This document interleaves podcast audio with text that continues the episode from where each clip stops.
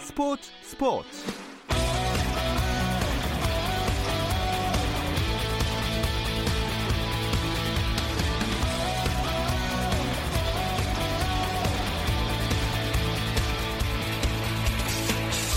스포츠가 있는 저녁 어떠신가요? 아나운서 김종현입니다. 오늘 하루 스포츠계를 돌아보는 스포츠 타임라인으로 김종현의 스포츠 스포츠 출발합니다.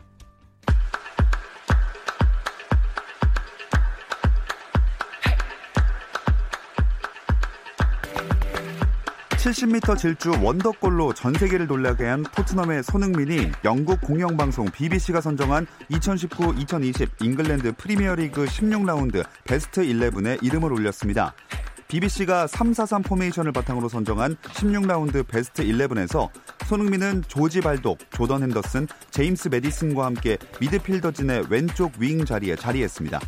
베스트 11 공격진에는 손흥민의 도움으로 넣은 선제 결승골을 포함해 두 개의 골과 하나의 도움을 올린 해리 케인과 마커스 래시퍼드, 도미닉 칼버트 르윈이 이름을 올렸습니다.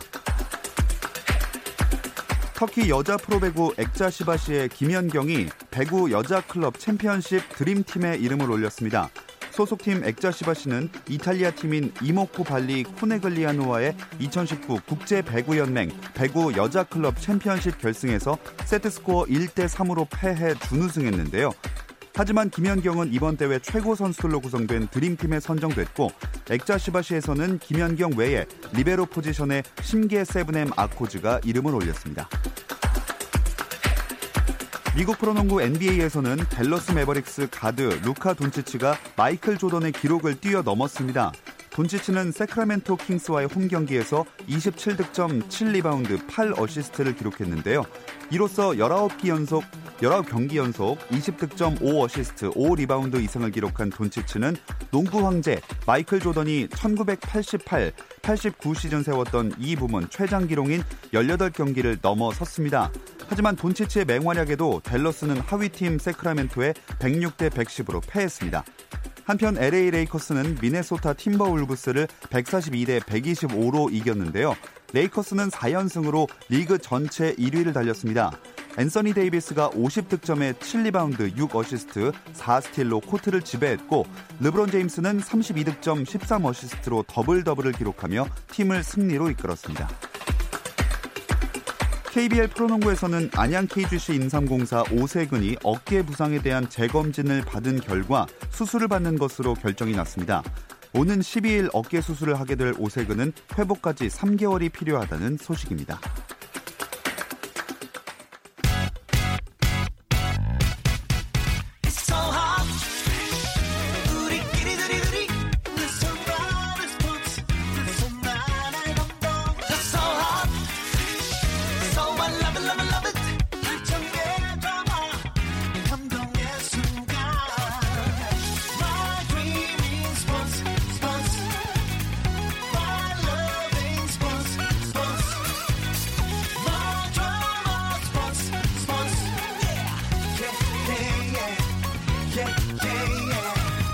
김종현의 스포츠 스포츠.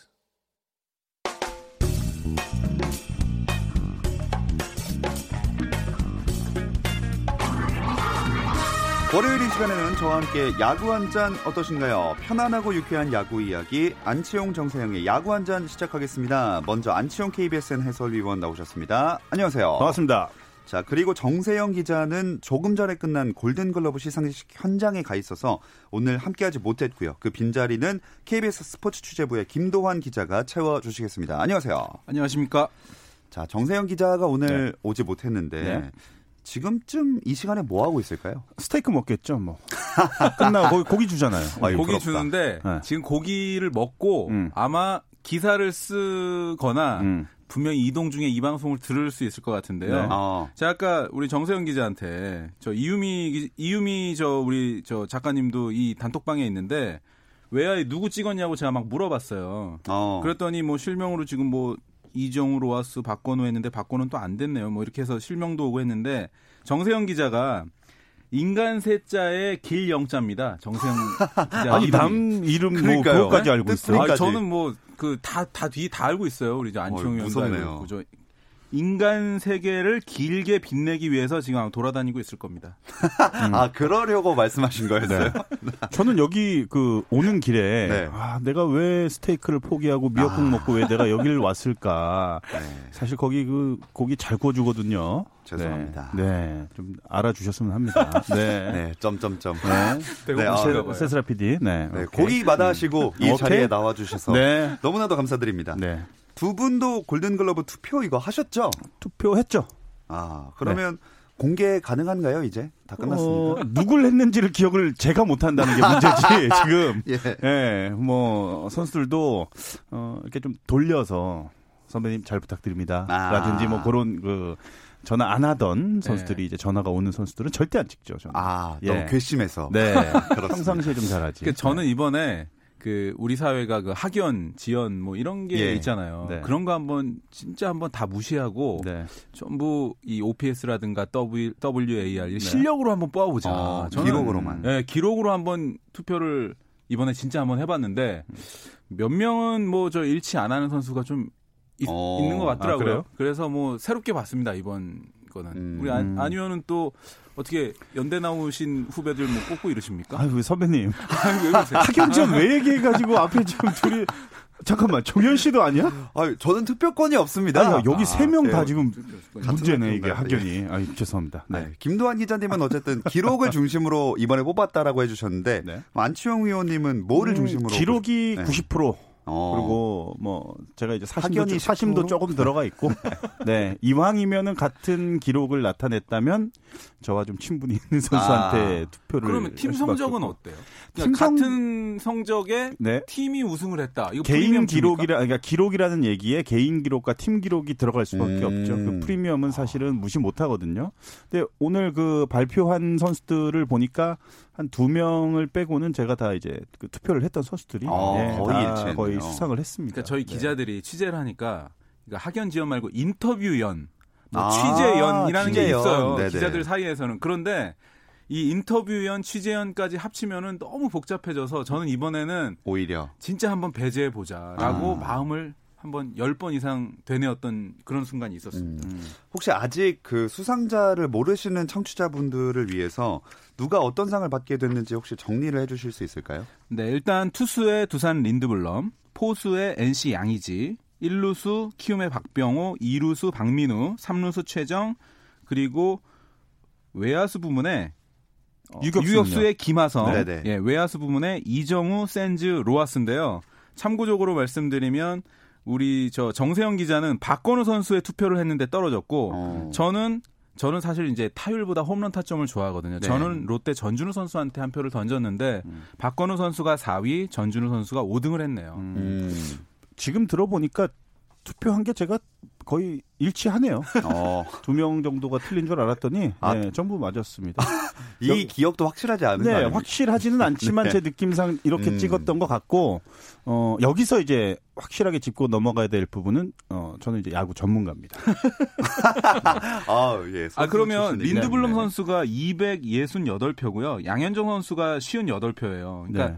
차이가 생각보다 많이 났다는 지금 평가가 좀 있는데 음. 그거는 음. 어떻게 보시나요? 음, 저는 린드블럼 찍었습니다. 저도 린드블럼 선수 찍어서 현종 선수한테 좀 미안하지만 네, 기록으로 모든 건 기록. 음. 네, 그 시즌에 얼마나 선수들이 잘했느냐 또 팀 기록이 얼마나 또 뛰어났느냐 이런 거를 이제 감안을 해서 투표를 했는데 제가 이제 그 후보 명단을 딱 받아봤을 때 크게 고민하지 않았던 것 같아요. 팀 성적과 개인 성적을 딱 나눠 보니까 확실하게 받아야 될 선수들이 눈에 딱 들어오더라고요. 어, 그래서 어. 어, 투표하는데 그렇게 어려움이 없었고 역시 전문가답게 예상했던 대로 선수들이 수상을 했습니다. 아 역시 전문가다우셨습니다. 음. 네네. 그렇다면 가장 경쟁이 치열했던 포지션은 어디였을까요? 네, 일단 조금 전에 말씀드린 외야수 부문인데요. 외야수는 키움의 이정우 선수가 315표, 그리고 키움의 센즈 선수가 211표, KT의 외국인이죠. 로하스 선수가 187표로 이 세 명이 이 선정이 됐는데요. 올 시즌 음. 골든글러브의 가장 큰 특징은 역대 사상 가장 많은 4명의 외국인 선수가 뽑혔다는 점입니다. 어, 음. 그러니까 저희가 조금 전에도 말씀드렸지만 이 골든글러브 선거인단에 좀 약간 시끌벅적하고 여러 가지 뭐 또 잡음이 그동안 있었던 건 분명하거든요. 그러다 보니까 아무래도 어, 성적과 나름대로 객관적인 기준을 정해서 투표인단들이 투표를 한 것 같고요. 가끔 보면 이런 질문을 저한테 하시는 분들이 있어요. 그러니까 SK 노수광 선수 한 표 나왔죠. 그리고 KT 김민혁 선수 한 표. 또 예를 들면 유격수의 이학주 선수 한 표. 이 한 표 누가 던지느냐. 네. 기자들 너희들 왜 그렇게 사느냐. 막 이런 욕하시는 분들이 있어요. 저 이메일로. 근데 어. 이거는 이건 뭐 제가 뭐 그냥 취재하면서 느낀 점인데 지역지 분들이 가끔 아하. 예를 들면 그 뭐 대구라든가 광주라든가 음. 부산에 있는 그 지역지 분들이 꼭 그렇다는 얘기는 아니지만 그분들은 그쪽에서 나름대로 가장 큰 활약을 했던 선수한테 한 표를 주는 관례가 있었습니다. 그러니까 음. 올 시즌은 제가 모르지만 그렇기 때문에 뭐 저번에 그렇게 얘기했더니 또 경인일보 쪽에서 경인 쪽도 SK 쪽에 사실 프리미엄이 있었습니다. 이런 얘기도 하거든요. 그러니까 음. 이게 언론의 환경상 자신의 그 지역에 밀착 취재를 하다 보면 그런 음. 점도 어느 정도는 좀 있다는 것을 감안해 주셨으면 좋겠습니다. 음. 가까이서 많이 보는 선수에게 더 눈길이 갈 수밖에 없는 것 같아요. 그렇겠죠. 네. 하고요. 자, 그렇게 골든글러브 시상식이 다 마무리가 됐는데 오늘 시상식 중에 눈길을 끌었던 장면들이 있다면 어떤 게 있을까요? 저는 모르겠어요. 보지 않았으니까. 저는 아, 왜 못 보셨어요? TV로도 못 하지 봤죠. 않았나요? 아니, TV 중간에 또 끊겼다고 그러더라고요. 정규 또. 방송을 또 제가 우리 KBS가 아니니까 또 말씀을 네. 드리는데 저는 여기서 빠질게요. 네. 아니 MBC가 그 야구 중에 그렇게 잘하시고 근데 끝에 음. 뭐 사과 멘트라든가 그런 거 없이 그냥 끊었고요. 음. 물론 이제 그게 가장 인상적이었던 건 아니고 제가 보기에는 오늘 린드블럼 선수가 이 골든글러브 황금장갑 시상식장에 왔던 점 저는 그, 그게 굉장히 어, 인상 깊었는데 그건 무엇을 의미하냐? 음. 제 생각엔 굿바이 코리안 팬, 음. 한국 팬한테 전하는 어. 마지막 메시지가 아닌가 그런 생각이 좀 들고요. 왜냐하면 지금 메이저리그 입성이 유력하거든요. 네. 그리고 또 한 가지는 지금 키움이 우승팀 두산을 제치고 4명으로 가장 많은 그 황금 장갑의 주인공을 배출을 했어요. 그러니까 키움이 4명, 두산 2명, SK 1명, NC 2명 이렇게 됐고요. 또 한 가지는 저는 이제 우리 후배 기자하고 이제 최다 득표를 과연 누가 할 것이냐 이걸 사실 내기를 좀 했었는데 어. 저는 양의지를 찍었는데 제가 찍으면 항상 뭐 반대로 가니까 음, 네. 이번에도 양의지 선수를 제치고 김하성 선수가 어. 득표율이 93.7%고요. 325표로 양의지 선수를 제치고 역대 최다 득표 지금 올 시즌 최다 득표에 영광을 안았는데요. 네. 양희지 선수가 316표네요. 그렇게 보니까 지금 9표 차로 네, 김하성 선수가 1등을 하고 음. 양희지 선수가 2등을 했습니다. 자, 그렇게 어 그럼 이제 프로야구 공식 행사는 오늘로서 다 끝난 건가요? 아직 그 신문사 시상식이 아직 네, 남아 있는 걸로 알고 예, 있어요. 네, 내일 내일 하나 딱 남았고요. 음. 제가 또 언론사 언급을 하면 안 되니까 음. 내일 언론사 그 시상식이 마지막이고 예. 공식 행사는 사실 골든글러브가 음. 가장 이게 음. 황금 장갑이라는 게요. 보물스러운 거니까 어떻게 음. 이제 타셨는지 안 타셨는지는 모르겠지만 저는 황, 그 골든글러브 말고 좀 배팅글러브만 좀 있으니까 집에 아직도 많아요. 그 필요도 없는데. 그거는 돈 주면 저도 살 수 있는 거 아니에요? 그러니까 아무도 살 수 있는 거예요. 그거는. 네. 아, 필요하시면 네. 말씀하세요. 아 근데 지난번에 저한테 장성호 의원도 이거 없지 않아요? 장 의원 제가 알기로 이승엽 선수 때문에 이호준 음. 이호준 아, 선수도 저한테 그 왔었고 얘기, 네. 그 얘기는 장성호 의원이 네. 어그 소주 한 병 정도 한병 네. 이상 이제 들어가면 항상 빼놓지 않고 하는 얘기. 이게 왜냐하면 골든글러브가요. 네. 웬만한 선수들 진짜 MVP 생각하듯이 엄청난 거예요. 아 음, 그렇습니다. 안타를 2천 개를 넘게 친 분인데 음. 골든글러브는 없고 배팅글러브만 그분도 아마 있을 거예요 지금은. 네. 아유 그 글러브 얘기는 여기서 마무리해야겠습니다.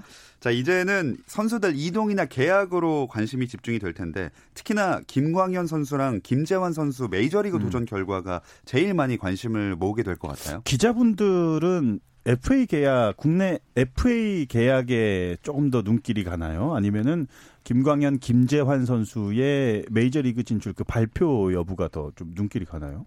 그러니까 저는 이제 스포츠 뉴스 만드니까 음. 저희가 아침에 발제하잖아요. 예. 그러면 국내 FA를 발제하면 요즘은 단신으로 들어가고요. 음. 그리고 김광현이나 김 저 김광현, 김재환? 김재환 그리고 뭐 린드블럼처럼 음. 메이저리그 뉴스를 발제를 하잖아요. 음, 그럼 메인 리포트로 아. 들어가요. 아. 그러니까 지금 세상이 바뀌어서 예를 들면 이제 중고등학생들이나 대학생들이 보는 뉴스 클래스가 음. 손흥민, 류현진, 김광현 이런 클래스입니다. 그래서 음. 국내 야구 선수들도 좀 분발을 해야 되고 음. 아무래도 월드 클래스에 가까운 선수들이 음. 지금 뉴스가 되는 그런 시대가 오고 있습니다. 조금 더 이제 그 관심을 갖기 위해서는 우리나라 이 스타 선수들이 또 이런 라디오 방송에 또 출연을 하면서 어, 어필을 계속해서 한다면은 조금 더 뭐 청취자분들 또는 야구 팬들의 관심을 또 끌지 않을까 아, 예, 해서 제가 준비 좀 했습니다. 섭외를 많이 해놓으셨죠? 네. 네 순차적으로 공개될 예정이고요. 음. 네, 아, 어떤 선수들이 나올지 기대해 주시기 바라겠습니다. 김광현 선수는 그렇다 치고 김재환 선수는 조금 갑작스러운 면이 있는데 진출 가능성은 어느 정도로 보시나요?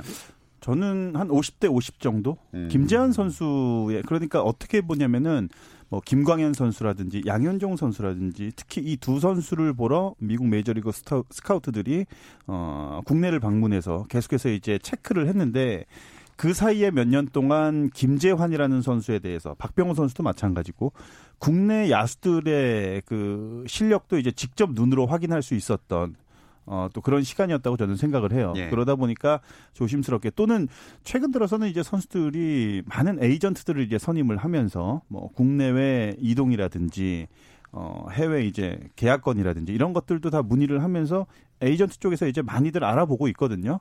김재현 선수도 갑작스럽게 이렇게 발표를 했지 분명히 물밑에서는 좀 어, 이렇게 준비를 많이 네. 하고 있지 않았을까라는 생각을 하거든요. 근데 김재환 선수의 뭐 스윙 mechanic이라든지 파워라든지 이런 것들을 감안하면은 뭐 아주 엄청난 대형 계약은 아니지만 충분히 뭐 계약이 가능하지 않을까 싶은데요, 저는. 네. 그 저도 지금 김재환 선수가 CAA죠. 그 오타니 선수 그 계약 성사시킨 음. 그 회사 쪽에 제가 취재를 좀 해보니까 그 일본 그 일본에서 외야수 이제 스스고 선수 뭐 우리 안현 잘 아시겠지만 이 스스고 선수가 김재환 선수하고 똑같은 1루수 또는 지명 타자를 볼 수 있고 또 나름대로 이제 왼손 타자로서 거포의 그 이미지가 있어서 스스고 선수가 지금 12월 20일까지가 포스팅 기간이고요. 김재환 선수는 제가 알기로는 1월 6일 정도까지 아직 시간이 좀 있는데요. 지금 메이저리그에서 스스고 선수한테 토론토, 미네소타, 그리고 시카고 삭스, 디트로이트, 특히 미네소타는 미네소타 트윈스는 박병호 선수가 이 4년 전에 또 진출했던 그런 네. 팀이기 때문에 왼손 거포가 필요한 팀이 지금 이 네 팀인데 스스고 선수한테 약간의 관심이 있는 걸로 지금 확인이 네. 되거든요. 그렇다면 이 네 팀 중에 만약에 스스고 선수가 진출을 하게 되면 나머지 세 개 팀 중 한 팀이 김재환 선수한테 어느 정도 관심은 나타낼 수 있지 않을까 그런 생각이 드는데요. 오늘 현지 기사에 뭐 이런 것도 하나 있어요.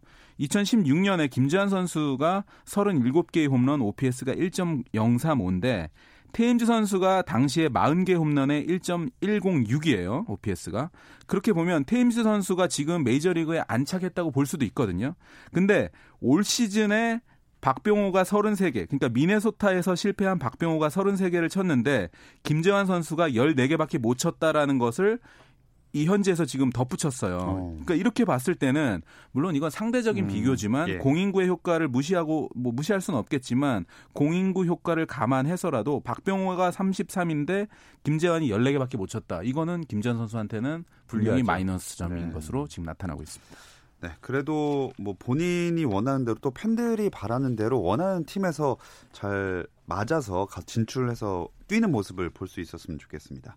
자, 두산은 그나저나 젊은 현역 빅리거를 또 영입을 했는데 이 이야기는 잠시 쉬었다 와서 나눠보겠습니다.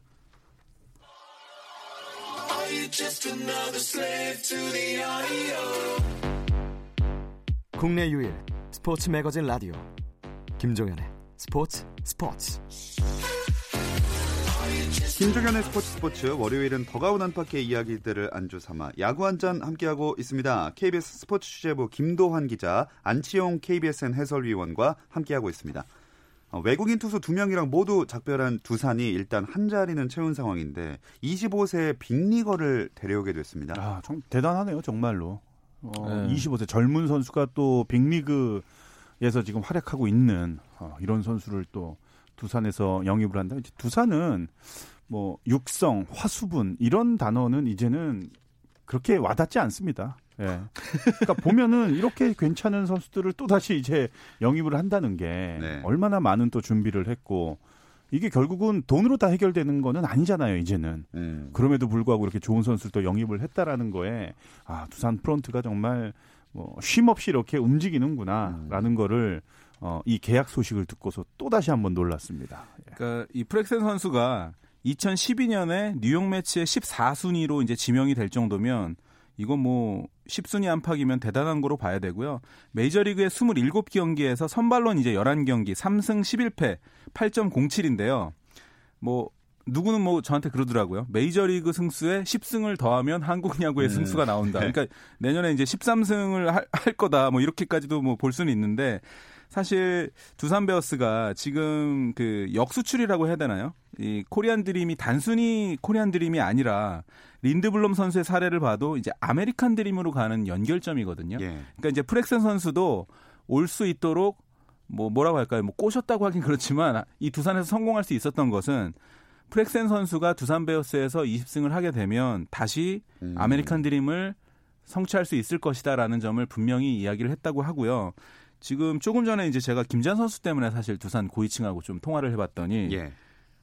아, 재환이 왜 가려고 하냐고 이제 저한테 막 그러더라고요. 그러니까 아, 두산 네. 베어스는 지금 김재환 선수를 마이너스 전력으로 넣지를 않았었어요. 아. 사실 SK 와이번스도 김광현 선수가 어, 전력에서 이렇게 빠지리라고는 한 달 전만 해도 그렇죠. 생각지도 못했었거든요. 그러니까 두산 베어스도 지금 린드블럼 선수는 어느 정도 예상을 했지만 김재환이라는 그 타자에서 큰 지금 구멍이 만약에 가게 되면 큰 커다란 공백이 생기는 거거든요. 네. 그러니까 린드블럼 선수의 이 공백을 메울 프렉센 선수가 음. 과연 어느 정도 할지 음. 두산 베어스 두산 베어스 걱정과 연예인 걱정과 안치홍 의원 걱정은 하지 말라고 했지만 그렇죠.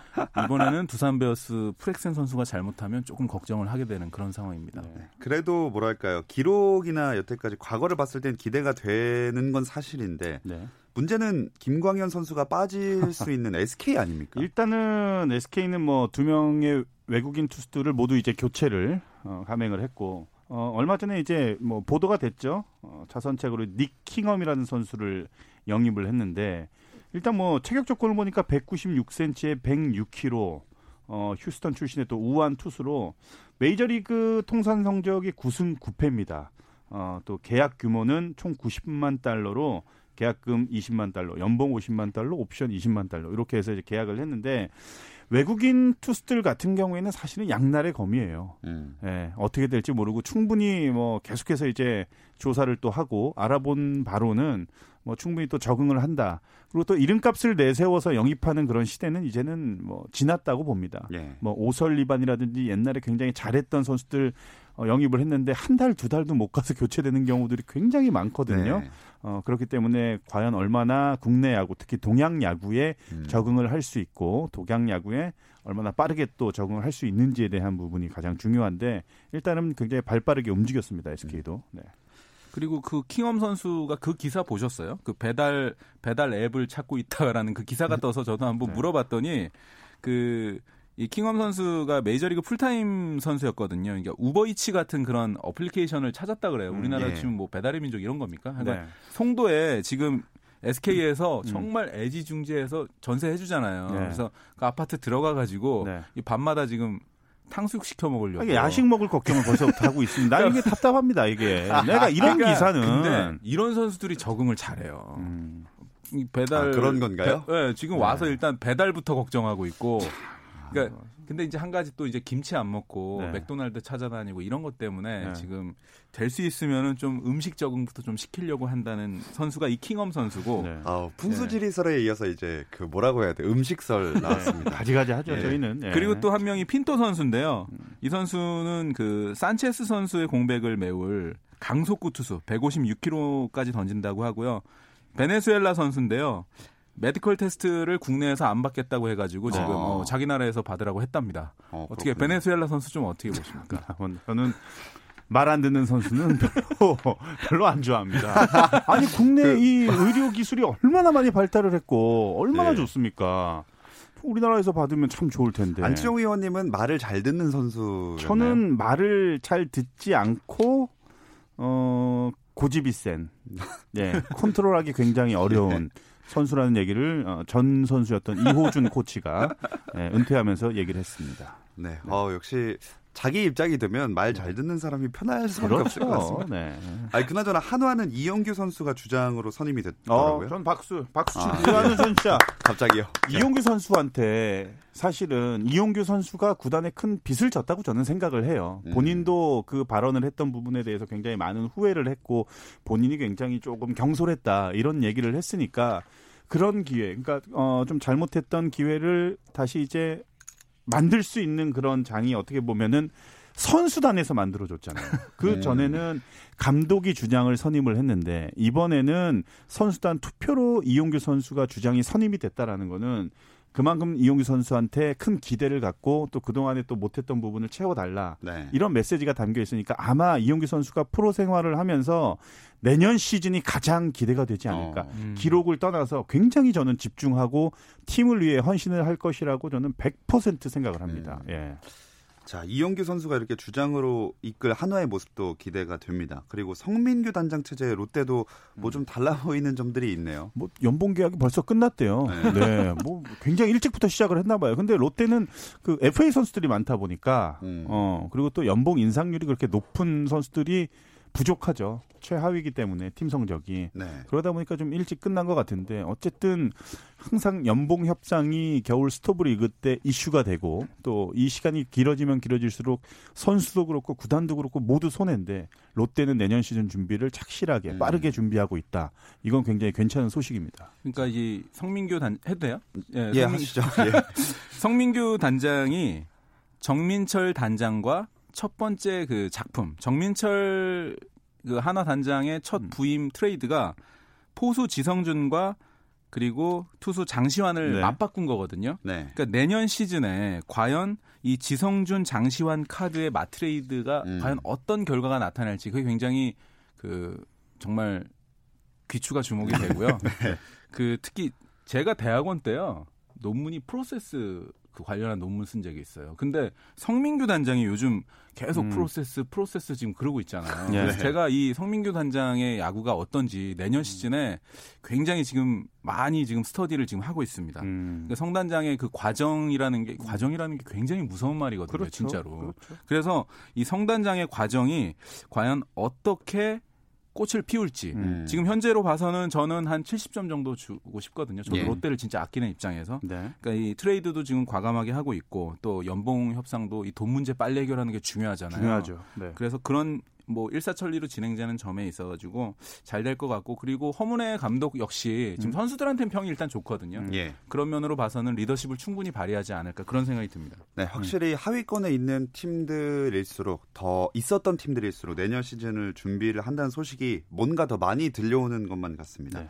자, 오늘 이래저래 이야기 더 나누고 싶었지만 시간 관계상 아쉽네요. 여기까지 아, 할 얘기 많았는데 벌써 끝났어요? 아, 예, 30분 더 있었으면 좋았을 아, 텐데. 그러게요. 곱창 야, 끝나야 됩니다. 끝나야 됩니다. 예, 네. 예, 안치홍 KBS 해설위원, KBS 스포츠 취재부의 김동환 기자, 고맙습니다. 감사합니다. 아, 내일도 저녁 8시 30분에 함께 해주세요. 김정현의 스포츠 스포츠.